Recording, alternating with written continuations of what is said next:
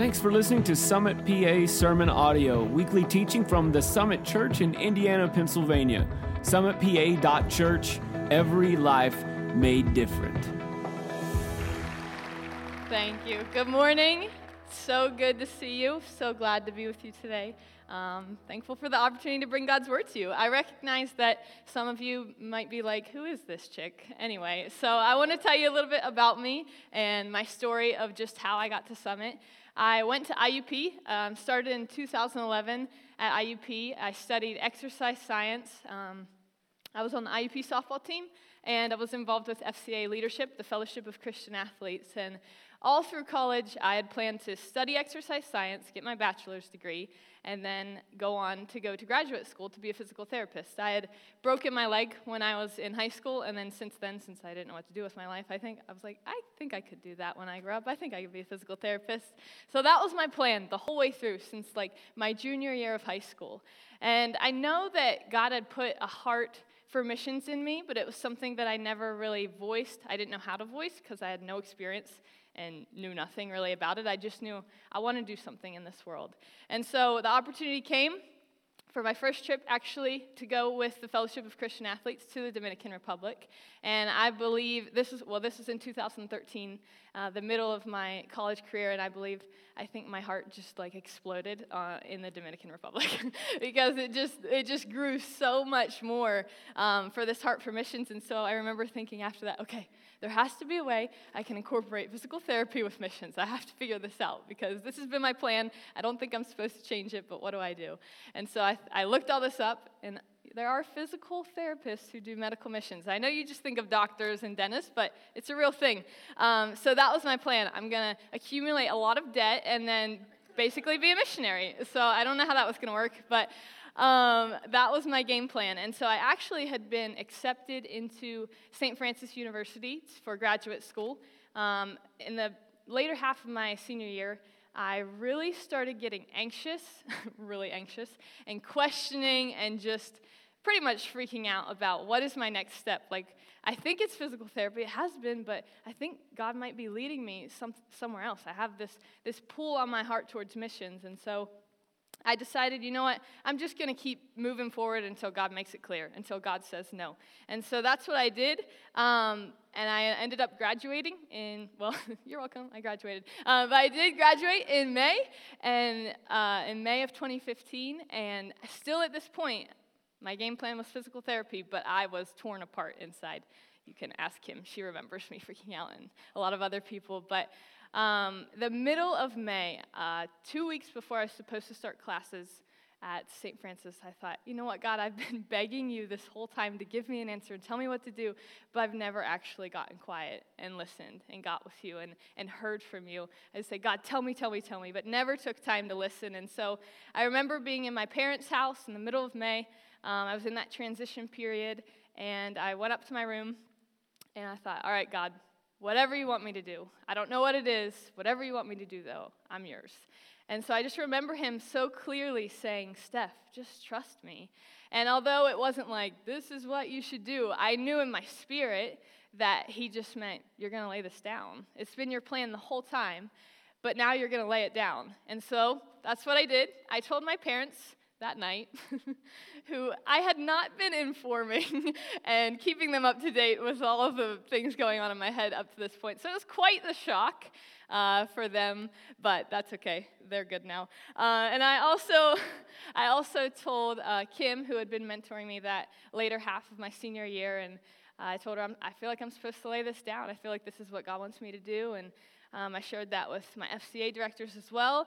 And then after I laid it down, a year, a year later, a week later, very different, I got a call from Mel, and he said, Hey, Kim told me about what you decided. Would you ever want to lead trips for a church? Because in my mind, if, if I lay this down, it's like I can be a medical missionary or a missionary, and I didn't feel like God was saying missionary. So when he asked me this, I was like, What? like, that's a thing? And so I was like, Yeah, I think I'd be interested, but I have no idea how to how to do that at all. So I said yes. I didn't know he meant at Summit. He said, Yes, I mean at Summit. And uh, so I had, I had said, let me think about it. So I thought about it and then told him yes. And uh, he had confessed to me that he had basically been interviewing me my whole senior year. So be aware. You might be being interviewed. No, I'm just kidding. Um, but, but I am thankful for that. Thankful I didn't have to do a real interview. But, um, but I'm so grateful that uh, I had accepted this position in ministry and actually started here at Summit the same day that I was supposed to start classes at IUP, uh, not IUP, at St. Francis. So um, God is good. He has redeemed me from physical therapy school. So, no, just kidding. But somehow, three years later, I get the opportunity to share God's word with you, and I'm grateful for that. So today, we are going to be looking at Colossians. We've been in um, the book of Colossians for the, the last couple weeks, and today we are actually finishing chapter one. So, Colossians is a letter written by Paul. And uh, this whole letter, we've been learning about the supremacy of Christ, that Christ is supreme and above all else. Basically, nothing else matters. And it's important for us to get a better glimpse of what Paul was going through. You see, Paul is a, a Jew who persecuted Christians. He actually hated Christians and killed them, and he set out for this as his mission. But one day he encountered Jesus, the living Jesus, and uh, it changed everything for him. So now Paul is this Jew who actually who once killed Christians and now proclaims Christ. And so we can learn from him in this book. But while writing this letter, while he's penning this letter, he's actually in chains. He's actually suffered so much for the gospel already. And, and during this letter, he has been put into prison. And sometimes, I don't know about you, but sometimes I can read the Bible and I'm like, oh, yeah, that's cool. Good. Paul's in prison. Sorry. But Paul, rem- I mean, the Holy Spirit has to remind me, and he did while uh, studying for this, that actually Paul was a real person. Like, just like the person next to you, Paul was a real person suffering for the gospel. And all the things that he went through were real. And so today, uh, we're going to look at verse 24 first. We're going to go verse by verse. And uh, I'll warn you, we're jumping in deep pretty fast, okay? I was given these verses. I wouldn't have picked a verse about suffering to be my first verse of the day, but we can do it together. So, verse 24 says, Now I rejoice in my sufferings for your sake and in my flesh I am filling up what is lacking in Christ's afflictions for the sake of his body, that is the church. So Paul says, Now I rejoice in my sufferings. Right now, in this moment, in this prison, I rejoice in my sufferings. You see, the kind of suffering that we're talking about is suffering for the gospel. It's suffering so that this message of Christ can be moved forward. And Paul could endure it joyfully because he knew the outcome. He knew what would be produced in the lives of others. And so suffering can be defined actually as pressure. So maybe you've never physically suffered for the gospel, maybe you've never been beaten. But I bet and I would assume that you've faced pressure before. Maybe it's pressure to just act like everybody else. Maybe it's pressure from people who are so resistant and opposed to the gospel. Or maybe it's pressure um, to even put the gospel first in your life. So maybe those are some ways that you face pressure that you've suffered. Or maybe you have a family that are completely opposed and they don't understand why you would want to live for God. Maybe they don't understand the changes that you're making, the, the, how you're including God in the decisions that you're making. This might be some ways that you've suffered. But I know that Christ is actually most proclaimed loudly in our suffering. He is most loudly proclaimed in our suffering. So when, when your family sees you suffering well, no matter what you're going through, they can see Christ. When your people, your friends see you suffering well, they can see Christ. And so this man, Paul, with a chain on his wrist, and his future is uncertain, and his life is in danger, he can actually say, I rejoice right now, in this moment, I rejoice. Because what I do when I'm suffering sometimes is I'm like, oh, God, this stinks. And then later I'm like, oh, yeah, actually, you were working in that moment. But Paul, he's like, no, God, right now, in this moment, I know you've never left me. And so I rejoice. And I know that you're going to do something in my life through this. So the second part of this verse, we see it says, I'm going to read it again. It says, And in my flesh, in my physical body, I am filling up what is lacking in Christ's afflictions for the sake of his body, that is the church. To be honest, I was confused when I read the scripture. I'm like, Mel, can I have a different passage, please? Um, because I didn't understand why is Paul saying that something's lacking? Why is he saying that he's filling up on what is lacking? I thought what Christ did was enough. Just like Mike said, I thought his very last words were, It is finished. So why is Paul saying this? Is Paul saying it's not good enough? Because I think this Goes against everything I believe. Um, but Paul is not saying that the suffering of Christ was not enough. Actually, the word afflictions here is used in reference to the affliction that Jesus endured during his time in ministry. His three years in ministry, this is what uh, Paul was talking about. So we see here that ministry for Jesus was hard. And frankly, ministry is hard. But what Jesus went through on the cross was unfathomable, but his time in ministry was also very hard. And so some of the ways that we see this was Jesus couldn't even do any miracles in his hometown. And the people that he grew up with, he couldn't do any miracles because they were like, oh no, that's Joseph's son? No. Like, we can't do anything with him. He can't do anything. He can't, he can't change our lives. He's not the Messiah. Jesus was practically homeless. His life was not easy for his three years of ministry. And so, what Paul is talking about in this particular scripture is he is talking about his personal sufferings for the gospel and how those afflictions were difficult. But just like Paul and just like Christ, we too can understand the gospel. We too can understand the outcome of our suffering, what suffering can produce. We can look at our, at our problems or our situations or trials and we can be like, God, I actually know you're, you're producing something beautiful in this right now. In my life, even in the people around me, you are producing something beautiful. So I'm going to choose joy because I know that you are good. And so sometimes I think we don't understand, well, I definitely don't understand, we all don't understand how other people's suffering has actually benefited us, how other people's suffering has actually impacted us. And so, one of the ways that, that God has taught me is even the Bibles that we have in our hands or on our phones, people have suffered much for us to have this truth, this sacred word of God that we can lean on every single day. So, for most of us, our Bibles are actually easily accessible. Um, you might even have more than one. There's so many in so many languages. You might have, well, you probably just have an English one. but for most of us, uh, we have the scripture, and we actually owe very much. If you have a Bible in the English language, we owe very much to a guy named William Tyndale. William Tyndale was a man, he's sometimes called the father of the English Bible. And he translated the whole Bible pretty much from Greek to English. And he did this, and he, he suffered through that. Actually, I'll tell you about that. It wasn't easy. But now, every single interpretation, there are many interpretations of Scripture in English. And every single interpretation that we have, his thumbprint is on it.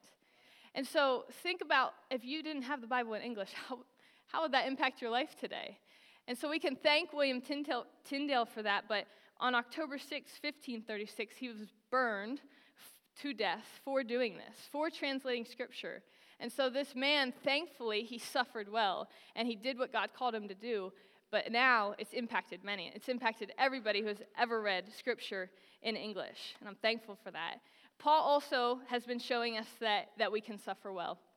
Whenever Paul was in prison in Rome, when he was writing this letter to the Colossian church, he also wrote a letter to the Philippian church. And uh, I want to read to you what Paul says about in Philippians about what his suffering has actually produced. So we'll look at Philippians 1 12 to 14 in the message.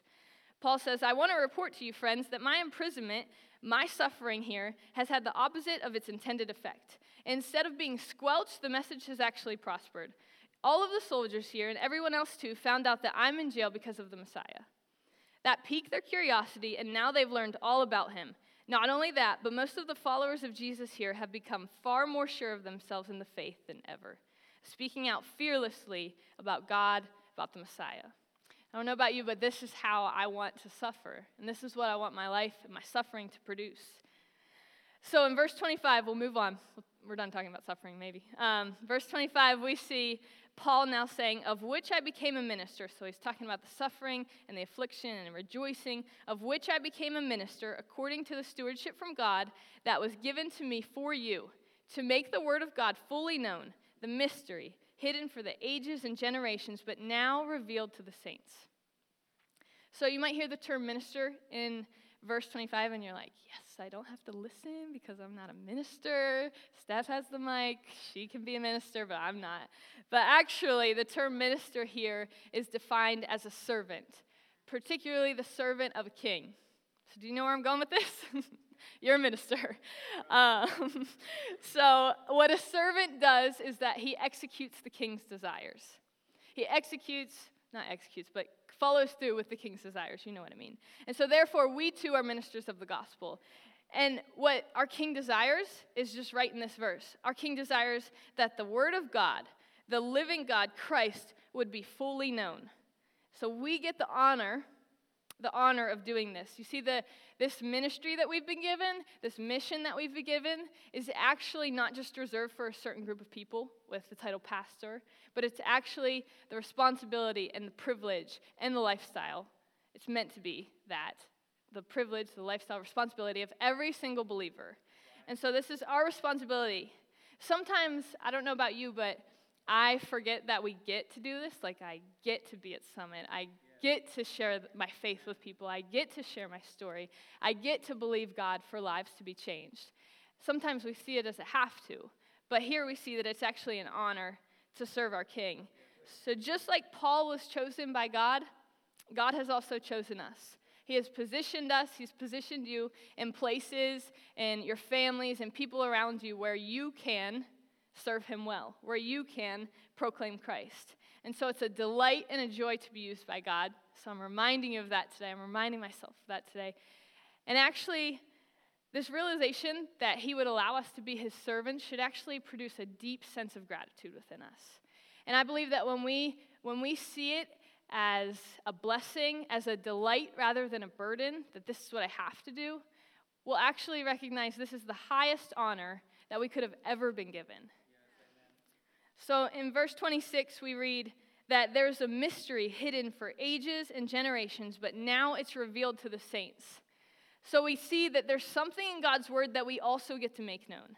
There's this mystery that we get to make known. There's this mystery is a truth that's never been told up to this point.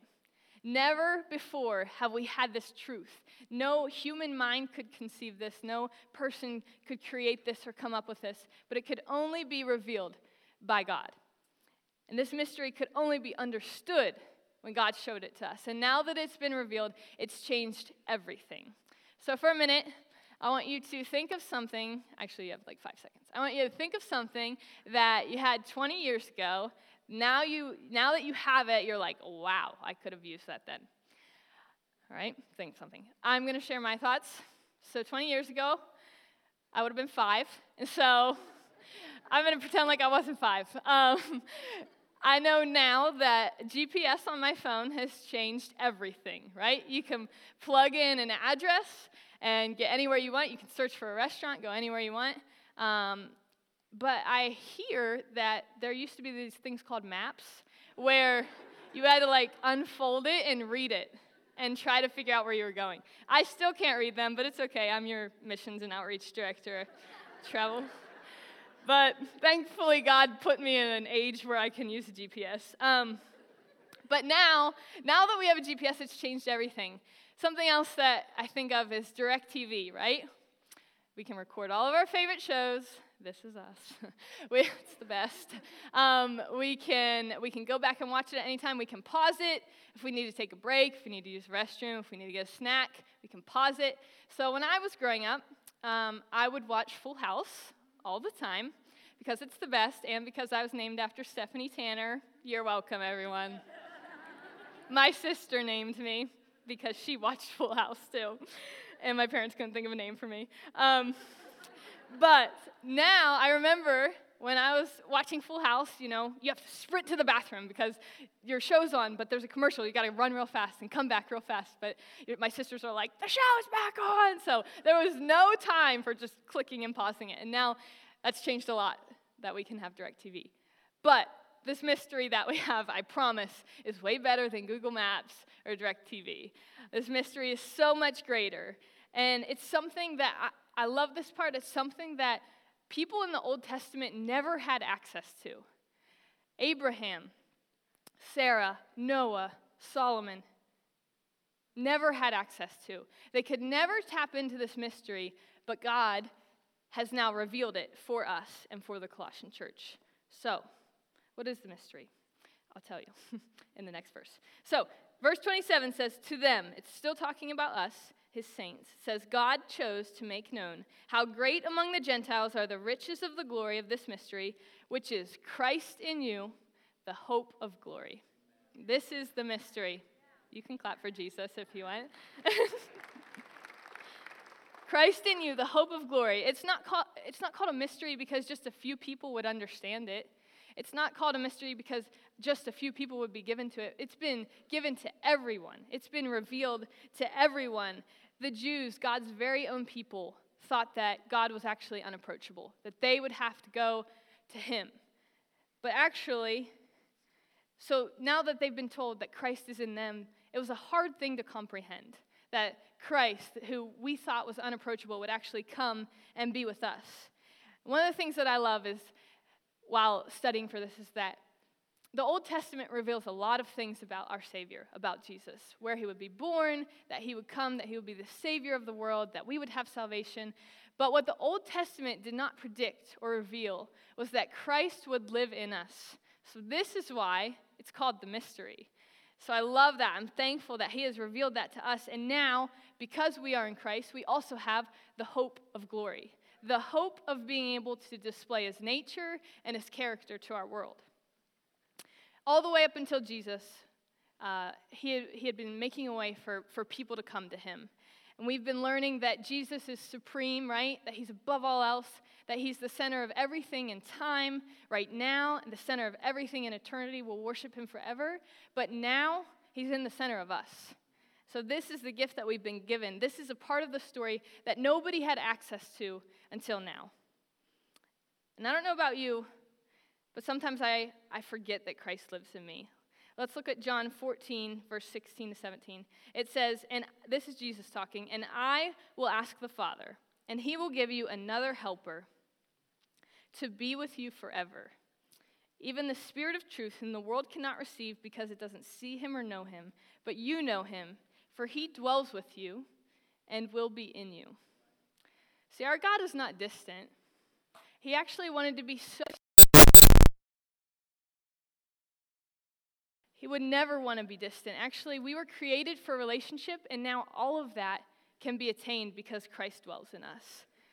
Like I said, sometimes I forget that, that Christ lives in me. I just act like me lives in me, and that's not a good thing. Even um, sometimes I act like it's all dependent on my own strength, it's all up to me, and that's exhausting.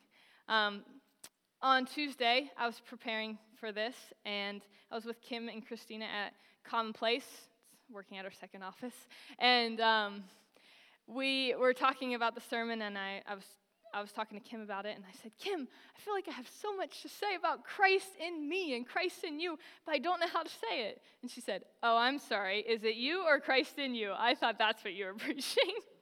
so she's very nice. I just thought it was hilarious that she reminded me, uh, You're speaking on this. It's Christ in you. He can do this. So I imagine that you can relate. I imagine that sometimes you don't live with this reality that Christ has been given to us, that He is in us. But God, He's so good that He knew we would struggle with this concept. So, who better to look at the scriptures than the mother of Christ, Mary? Mary carried Christ in her womb. Mary carried our Savior in her. On an ordinary day, Mary stopped by an angel and, and told, Hey, you're going to have a child. The Holy Spirit has conceived a child in you, and his name will be Jesus. I love what the angel says. I'll, I'll summarize it. He, he says, Don't be afraid. You have found favor with God. You're going to have a son. His name will be Jesus, and he will be the Son of the Most High God. He's going to be great. And honestly, I think about Mary. So she wasn't, Mary was not married. I like saying that. Mary was not married yet. So it's not Joseph's baby. She's going to face criticism. She's going to face being made fun of for now having this child. And I'm sure a lot of things were going through her mind.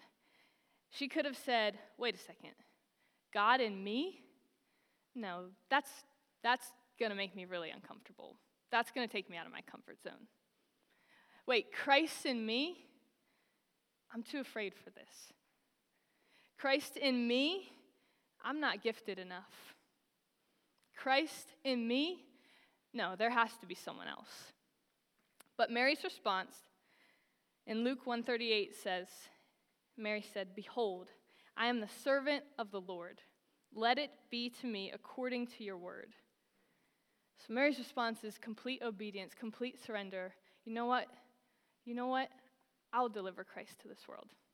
He'll be in me, and I will deliver him to this world. And even though Mary found favor with God, she still faced suffering. She still faced being made fun of, like I said. Despite the honor of carrying Christ, she still faced suffering. So, Mary is the picture of how close Christ will come to us. You see, we too have found favor with God. That's the whole reason that Christ is in us, because by his grace, we now have life with him. And just like Mary, you and I will deliver Christ to our world. It's our honor, it's our responsibility. So I pray that we respond just like Mary with the reverence and the, and the honor of, all right, God, I'm your servant. Let it be whatever you say, let it be according to your word.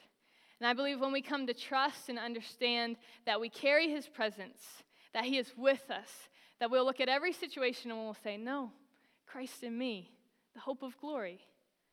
I can do this because Christ is in me. It's not up to me. I have Christ in me, the hope of glory. Eventually, we might get to the point where in Galatians 2:20 we say, "It's no longer I who live, but Christ who lives in me." So, today, those thoughts that you battle, you can say, "Christ in me, the hope of glory."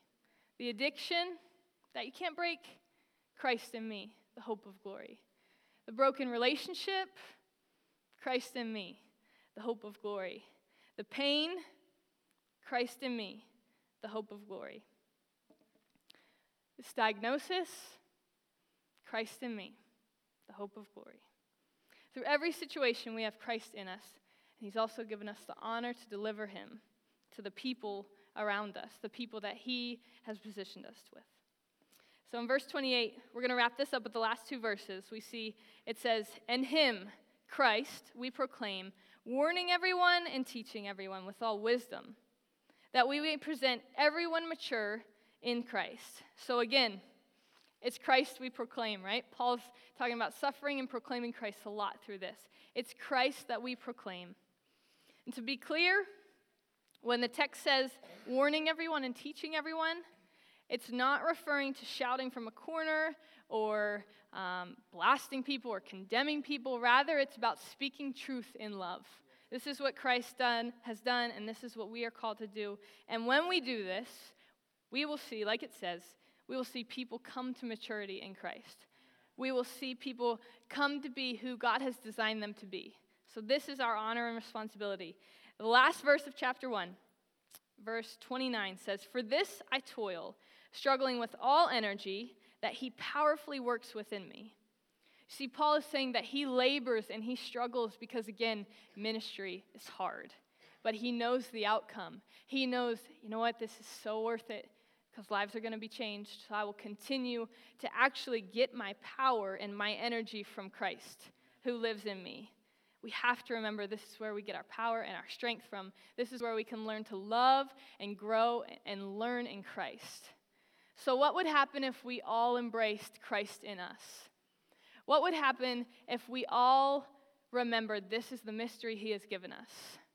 Corporately, I'm very proud of our church. I believe that we understand it's our responsibility to deliver Christ to our world. I feel like we understand Christ is in us as, as a body, and so let's, let's send people into our world and into our community because where we go, Christ goes. And so we also gather in small groups and we gather in community to remind each other Christ in you, right? That's the point of all of this.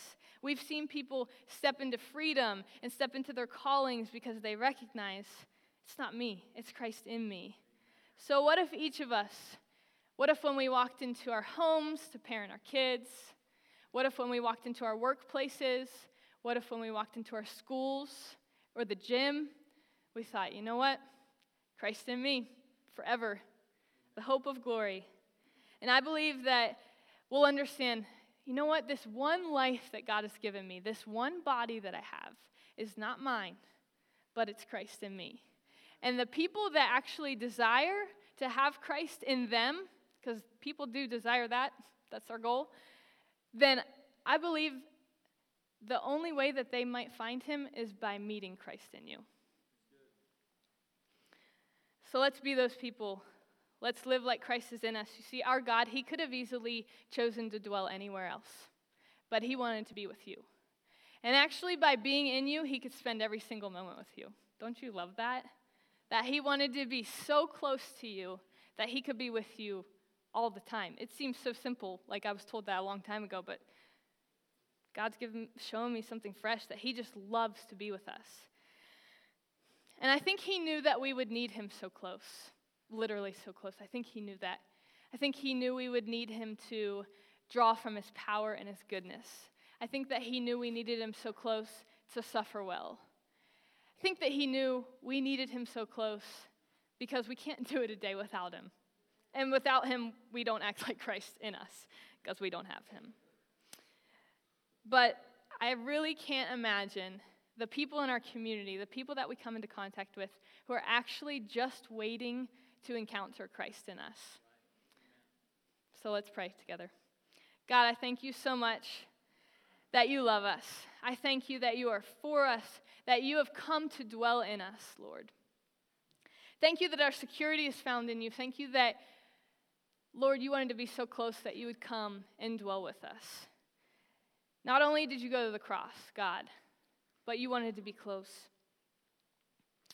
God, we thank you that you're never changing your mind. In Scripture, it says, You'll be with us forever. You've sent us a helper to be with us forever. And so, God, we say thank you for letting us be back in right relationship with you. Thank you for not leaving us on our own in this earth, God. Thank you that we don't have to depend on our own strength or our own power, but we actually get to draw everything from you.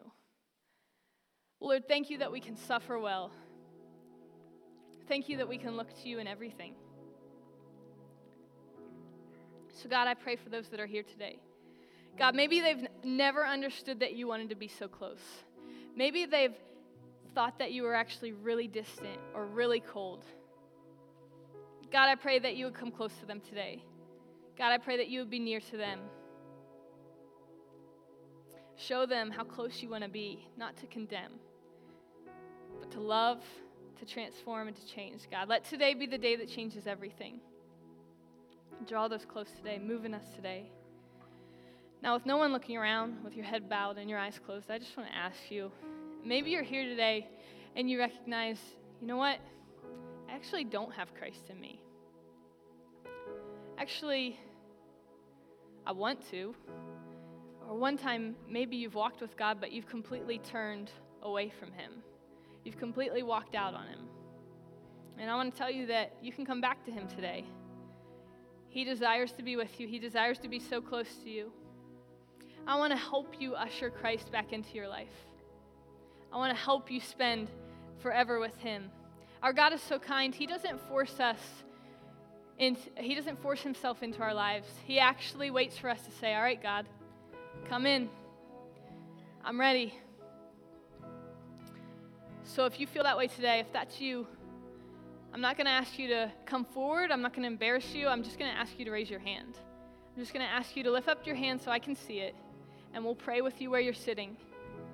So if that's you today and you say, actually, I don't have Christ in me, but I need him so badly, I don't want to live a day without him, would you go ahead and slip up your hands so I can see it? We'll pray with you. Thank you. I see you in the balcony, two in the balcony, one on the left. Another one in the balcony. Anyone else? You say, That's me. I need him. I need him to come into my life. All right. We're going to pray together, whether you raised your hand or not. If you mean that in your heart, I want to pray this prayer together. So repeat this prayer after me Dear Jesus, Thank you for loving me. Thank you for sacrificing everything to be with me, to dwell with me. I love you, and I'm so glad that I can be with you. Thank you for this new life. Today, I choose you.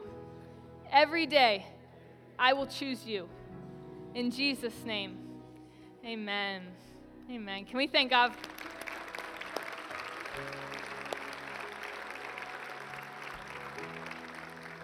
He's so good. Now you are in Christ, and now Christ is in you. If you made that decision today, we're so proud of you. We want to walk with you. We want to help you become all that Christ has created you to be. We want to help you grow mature into your walk with Christ, just like we want to become more and more mature. So if that's you today and you raised your hand, maybe you didn't raise your hand, but you made that decision today, there's a card in the seat back in front of you. On one side it says salvation, on the other side it says need prayer. You can fill out the side that says salvation and drop that in the offering boxes, which are at the exits as you leave today. Um, at every door, at every exit, there are offering boxes. You can also, um, if you're not near a card, or maybe you're watching online and you made that decision today and you want to let us know, you can text the word salvation to the number 555 888, and we'll be sure to get back to you, help you find a church home, help you get plugged into community, and become all that God has called you to be so thankful that I got the opportunity to be with you today. Um, what's going to happen next is our worship team is going to lead us in one more song. We're going to worship together, and as we do, the prayer team will come and they'll be on both sides of the stage. If you have prayer for anything at all, I want you to believe in Christ together for God to, to meet your needs, to do His will in your life. So make sure you take advantage and you meet with our prayer team.